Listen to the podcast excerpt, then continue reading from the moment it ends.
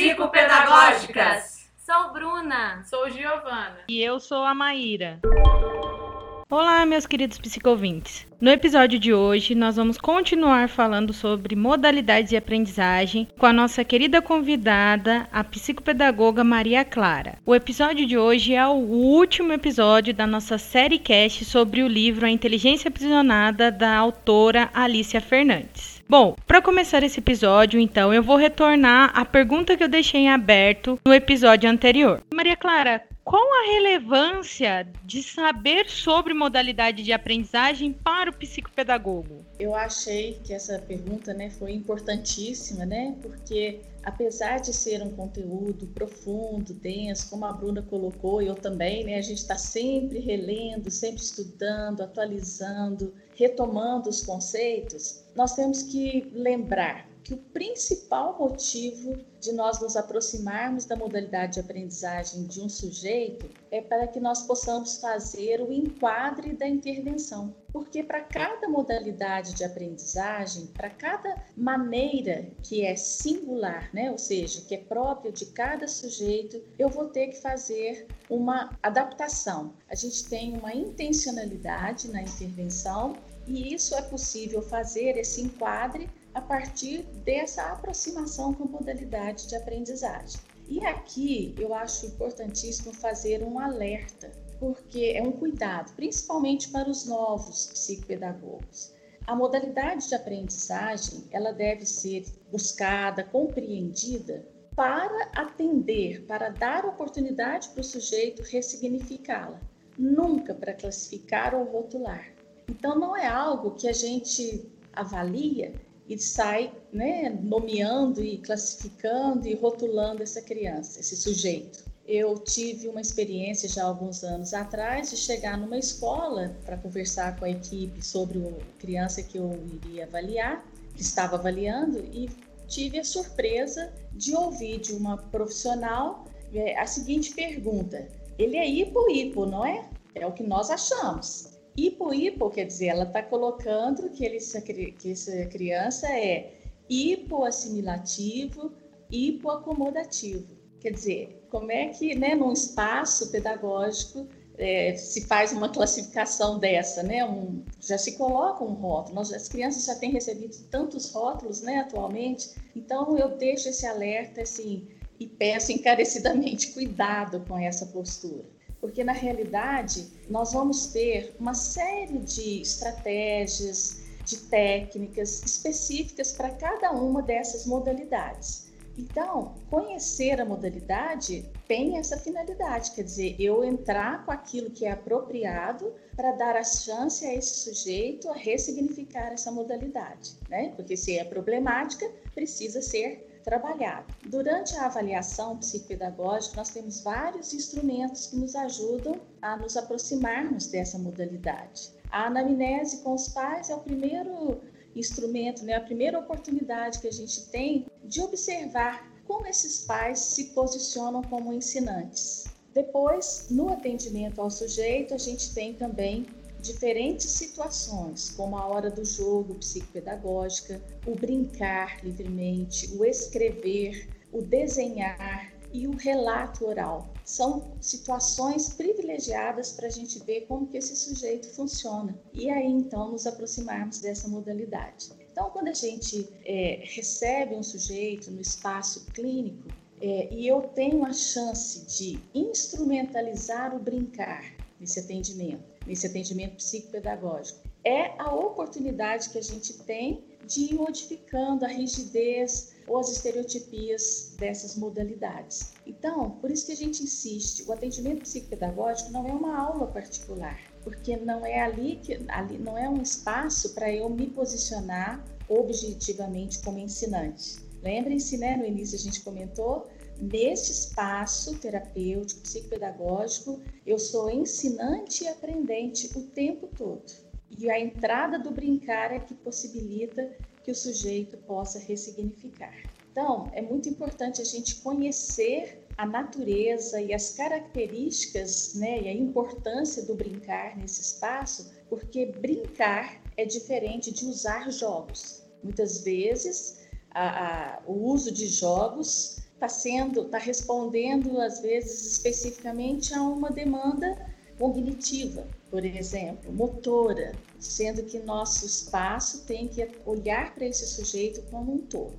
Eu, quando eu penso assim em modalidade de aprendizagem, cada vez que eu leio eu tenho uma percepção diferente. E dessa última vez que eu fui retomar é, o conteúdo para a gente poder ter essa conversa, eu penso muito que a modalidade de aprendizagem, Maria Clara me corrija se caso seja um equívoco o meu pensamento, mas eu acredito que é o acreditar que todos podem aprender, dar é, ferramentas e, e ajudar a conduzir a pessoa nesse trajeto pelo conhecimento. E, e, assim, eu tenho isso sempre muito dentro de mim, eu já até falei, eu acho, em outros podcasts, em outros episódios, que é, todo mundo pode aprender, não da mesma maneira, mas todo mundo pode aprender. E a partir do momento que a gente se interessa, que a gente se coloca para entender a forma com que esse outro aprende, faz toda a diferença na nossa atuação como ensinante. Sim, perfeito, Bruna, é isso mesmo. E Maria Clara, eu gostaria que você colocasse e explicasse um pouquinho sobre a diferença entre modalidade de aprendizagem e estilo de aprendizagem, porque isso é uma coisa que nós encontramos muitas vezes no Google mesmo, e as pessoas têm o hábito de procurar, ah, qual que é o meu estilo de aprendizagem, esse tipo de coisa. Qual que é a diferença? E se você puder dizer a importância, se tem é, alguma relevância entre um e outro, se se completam ou não.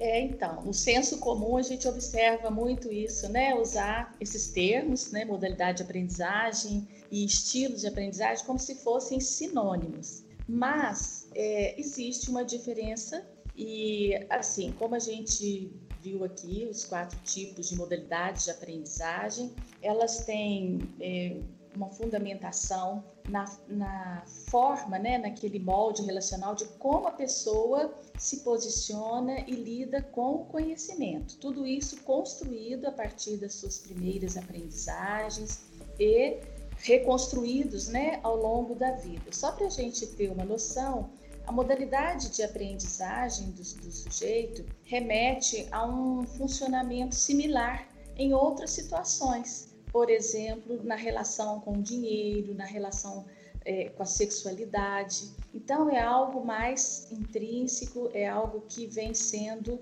que o sujeito vai construindo ao longo da sua vida. Com relação aos estilos de aprendizagem, é, nós temos, todos nós temos, né, canais de preferência sensorial. E o estilo de aprendizagem de cada um tem a ver com esse canal sensorial que tem prevalência. O ideal, na realidade, é que a gente consiga um equilíbrio, né?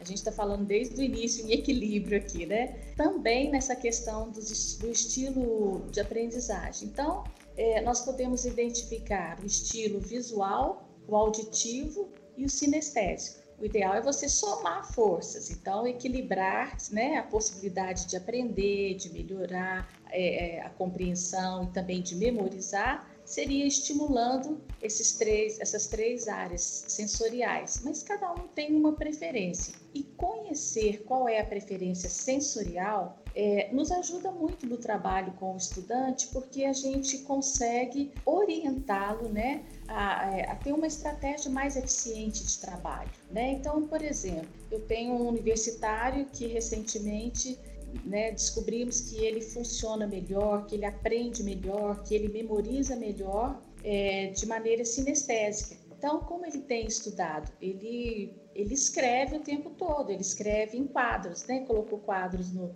no quarto dele lá e ele resume a matéria toda por escrito no quadro. Logo em seguida do canal sinestésico, ele é auditivo, então, como ele fixa esse conteúdo, ele escreve, ele resume tudo escrevendo e depois ele lê oralmente, como se ele estivesse dando uma aula sobre aquele assunto. O desempenho dele melhorou assim 100%. Então ele passa a ter um desempenho muito melhor, né? A partir do momento que ele conhece esse estilo. Então assim, a experiência de sucesso que a gente pode propiciar para um sujeito, seja na situação de estudante ou de trabalhador, a partir da otimização do seu estilo de aprendizagem, é muito saudável, porque isso dá a ele mais possibilidade de trabalhar, de mexer na sua modalidade, porque todos chegam muito frustrados com o seu desempenho acadêmico ou profissional. Né? Então é importante a gente é, somar, conhecer, orientar o sujeito no seu estilo, vai com certeza é, otimizar esse desempenho dele. E, em consequência, nos dar chances mais abertas e chances mais claras para podermos trabalhar na ressignificação da modalidade de aprendizagem. Eu gosto muito de ouvir é, quando você comenta sobre essas duas situações. Primeiro, você falou do, da questão de não ter um molde para as pessoas, e segundo, quando você fala que nós, psicopedagogos, assim como os professores, também deveriam só orientar. Nós não estamos aqui para dizer o que é certo ou errado, melhor, é assim, é sistematizado, mas não, nós orientamos e damos uma diretriz para aquela pessoa, aquele, aquela criança, aquela pessoa que está com dificuldade, ou até mesmo às vezes tem uma facilidade, mas em alguns momentos perde como que o caminho dela pode ser melhor trilhado ou dar outras opções. Então, eu acho muito interessante quando a gente comenta isso na psicopedagogia, que estamos longe de dizer o que é certo e o que é errado. Eu gosto muito de, de trazer essa colocação. É, essa reflexão, Maire, é importante porque nós trabalhamos com o singular. Cada sujeito do nosso atendimento é único. Então, é, não existe essa verdade, né? essa única possibilidade para todos. Existe a verdade de cada um. E essa verdade tem que ser construída, é, descoberta pelo próprio sujeito. Então, é muito importante termos essa é, postura né, de, de cuidado com o sujeito, porque o que pode funcionar para um nem sempre funciona para o outro. É um cuidado realmente importante. Maria Clara, e quanto à situação da modalidade de aprendizagem e a modalidade da inteligência? Elas são diferentes? Ó, é, quando a gente fala em modalidade de aprendizagem, é, para a gente compreender né, essa diferenciação, eu não diria que há uma diferença, existe uma diferenciação feita pela Alice em relação é, à modalidade de inteligência. É, nós, para compreendermos isso, a gente vai ter que retomar aqueles conceitos da Sara Paim de, das estruturas da aprendizagem. Relembrar, são quatro estruturas: o organismo, o corpo, inteligência e desejo. É, essas quatro é, estruturas, elas compõem né, o, a, a modalidade de aprendizagem de cada um de nós, mas a inteligência faz parte delas, certo? Então, não dá para a gente separar a inteligência da corporeidade e do desejo.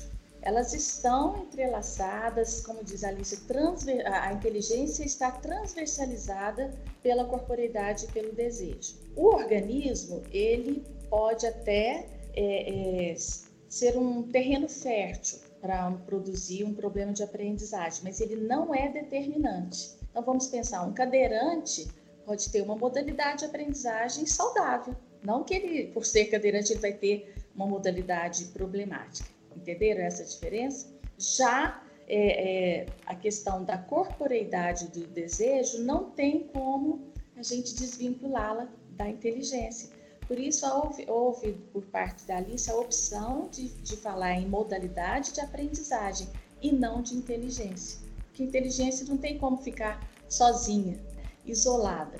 Então é preciso ter um, um, um equilíbrio na, no funcionamento, por exemplo, da, da operação mental cognitiva, dos processos de assimilação e acomodação, mas não dá para ficar longe da separar isso da, da inteligência, tá? E sobre essa questão da modalidade de aprendizagem, somente o psicopedagogo consegue descrever? Olha, é, nós temos já na psicopedagogia né, um, um bom percurso de construção teórica e temos uma especificidade de atuação. Então, nós temos que ter clareza do objeto de estudo da psicopedagogia e do sujeito da psicopedagogia, porque aí é que está a diferença para as outras áreas profissionais. Por exemplo, quando pensamos na pedagogia, né, o sujeito da, da pedagogia é o sujeito cognoscente, o sujeito do conhecimento. Quando pensamos na psicologia, né, na psicanálise, o sujeito é o sujeito desejante. E quem é o sujeito da psicopedagogia? O sujeito da psicopedagogia é o sujeito ensinante e aprendente, ou seja, o sujeito o autor do seu pensamento. Então, quando nós diferenciamos o sujeito, já fica claro que nesta, nesta situação, quem vai trabalhar com a modalidade de aprendizagem é o psicopedagogo, porque nós estamos lidando com um sujeito aprendente e ensinante. Mas e o objeto de estudo da psicopedagogia? Em que se diferencia das outras áreas né, de, de conhecimento? No modelo teórico da Alicia, o objeto de conhecimento da psicopedagogia são os posicionamentos ensinantes e aprendentes. Como cada sujeito se coloca né, diante do, da situação de ensinar e de aprender. E a interseção problemática entre o conhecer e o saber. Então, quando trabalhamos, quando entendemos que há um sujeito e um objeto específico da psicopedagogia, nós compreendemos que é o psicopedagogo quem vai trabalhar com as modalidades de aprendizagem. Você comentou sobre essa questão do autor de conhecer. A Alicia fala muito sobre a autoria de pensamento. Eu gostaria que você explicasse um pouquinho sobre o que, que a Alicia quer dizer com isso. Então, como a gente estava né, comentando, que o sujeito da psicopedagogia é o sujeito ensinante, aprendente, né, o sujeito da autoria de pensamento. Quando a gente falou do, da modalidade de aprendizagem saudável, a gente falou que é aquela situação em que o sujeito tem a oportunidade, né, o sujeito ensinante tem a oportunidade de equilibrar o mostrar e o guardar, dando, consequentemente, a possibilidade do aprendente equilibrar os processos assimilativos e acomodativos. Quando Alice se refere a esse conceito de autoria de pensamento, ela está falando, ela está querendo dizer principalmente que o sujeito autor de seu pensamento é aquele que reconhece a sua capacidade de autoria, a sua singularidade, a sua capacidade de ser é, inédito, interessante. Então, a autoria tem a ver com essa é, liberdade, né? A gente poderia dizer assim, de olhar as suas produções, olhar aquilo que produziu e reconhecê-las como algo muito importante e interessante, que, vem, que é algo que é, não foi feito e não dito por outras pessoas, né? Quer dizer, ele, ele entende que aquilo é dele, é uma produção dele. Infelizmente, chegamos à nossa última pergunta desse nosso podcast. Maria Clara, eu vou pedir para você responder a nossa pergunta e, por favor, nos se despedir dos nossos psicovintes, mas tenha certeza que nós vamos te convidar novamente para falar sobre outro assunto. Sobre a modalidade de aprendizagem ainda. A modalidade do, de aprendizagem do ensinante pode influenciar a aprendizagem do aprendente? Então, né, para a gente responder essa pergunta, eu acho que é importante a gente né, resgatar o conceito de modalidade de ensino, para que todos possam compreender né, essa questão. É, de uma forma também simplificada, bem objetiva. A modalidade de ensino, ela é uma maneira de mostrar o que se conhece e um modo de considerar o outro como aprendente. Isso sim faz muita diferença né, tem uma grande influência na vida de todas as pessoas. Vamos lembrar: o sujeito aprendente é aquele que olha e conhece, e o ensinante é aquele que mostra e guarda. Então, é, a gente tem é, vê a importância né, das figuras ensinantes na vida de, de todos nós, mas nós temos que entender que não existe uma relação de causa e efeito entre modalidade de ensino e modalidade de aprendizagem. Por quê? Porque todos nós somos sujeitos ativos e autores. Então, mesmo quando as figuras ensinantes, vamos pensar aí os pais de uma criança, têm uma modalidade de ensino muito problemática, isso não quer dizer que a criança terá uma modalidade de aprendizagem problemática. Por quê? Porque ela pode fazer com isso uma situação diferente, ela pode escapar disso, principalmente se ela encontrar outros ensinantes com modalidades saudáveis, por exemplo, os professores. Né? Se ela tem a felicidade de encontrar um professor né, nesse, é, com uma modalidade de ensino saudável, isso poderá tirá-la desse, né, dessa situação de se, ser extremamente prejudicada pela modalidade dos pais. Então, é, é, muito interessante a gente pensar o seguinte: ensinantes com modalidades de, de ensino problemáticas não necessariamente provocam modalidades de aprendizagem problemáticas. Mas, se a gente encontra uma pessoa, um sujeito, com uma modalidade de aprendizagem problemática, aí sim nós temos ensinantes problemáticos na vida dessa pessoa, percebe? Então, que bom que a gente pode escapar, né, dessa possibilidade de ter problemas só porque tem ensinantes muito próximos problemáticos. É a partir da nossa modalidade de aprendizagem que nós vamos construindo a nossa modalidade de ensino. Por isso é tão importante, por exemplo, é, na instituição, escola, trabalhar com os professores as suas modalidades de aprendizagem, porque aí eles têm chances de ressignificar também a sua modalidade de ensino. Então, sempre é, que a gente tem a oportunidade de trabalhar nesta, nessa perspectiva né, de oportunizar, ressignificar a sua modalidade de aprendizagem, há muitos ganhos para essa pessoa, para essa evolução e, e, e, construção da sua inteligência. Então, meninas, eu agradeço né, de coração essa oportunidade de estar aqui com vocês. É, agradeço também a, a paciência, né, dos psicovintes aí, mas dizer que assim é sempre um prazer falar da psicopedagogia, principalmente resgatar, né, lembranças da minha história e poder dividir isso com as pessoas, para mim é extremamente gratificante. Obrigada pela oportunidade, um grande beijo para todos aí, viu? Estou à disposição. É, eu gostaria, né, além de agradecer a participação aqui com vocês hoje, é, dizer que eu espero, desejo, torço muito para que eu tenha conseguido instigar né, nos ouvintes, do psico ouvintes, o desejo de aprofundar o conhecimento neste tema. Né? Como eu disse no início, a intenção não era minimizar a importância dele, mas despertar em vocês né, o desejo de conhecer e de aprofundar todo essa esse maravilhoso conhecimento. Um abraço carinhoso a todos.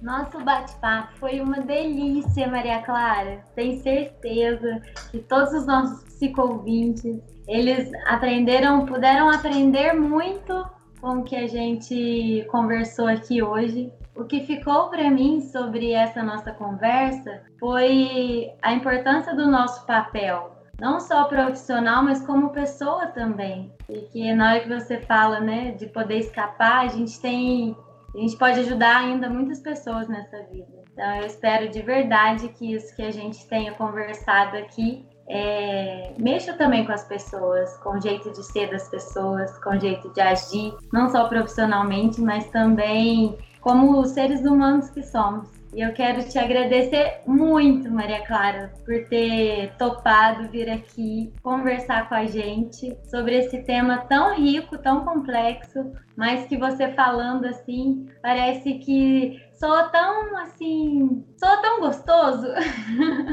Confesso que estudar modalidade de aprendizagem para mim não é tão gostoso assim, mas soa muito gostoso ver você falando sobre isso, ver você resgatando suas lembranças. Então, muito obrigado novamente, foi muito bom. E eu espero que a gente possa contar aí com você outras vezes para a gente conversar mais.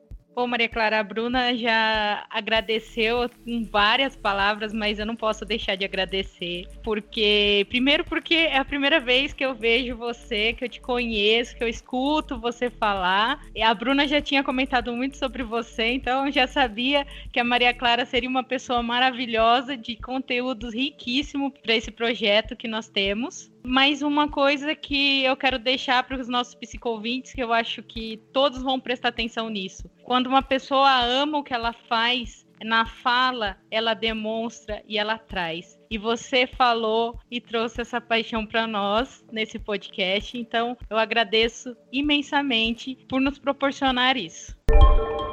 Agradeço em nome do Facetas Psicopedagógicas por vocês, psicovintes, dedicarem um instante e fazerem parte da nossa equipe. Sua interação é muito importante, pois por meio de seus interesses, suas dúvidas, sugestões, construiremos os conteúdos para atender às demandas. Sigam nossas páginas no Instagram e Facebook. Lá estamos com o codinome arroba Facetas Psicopedagógicas. É isso aí, até a próxima.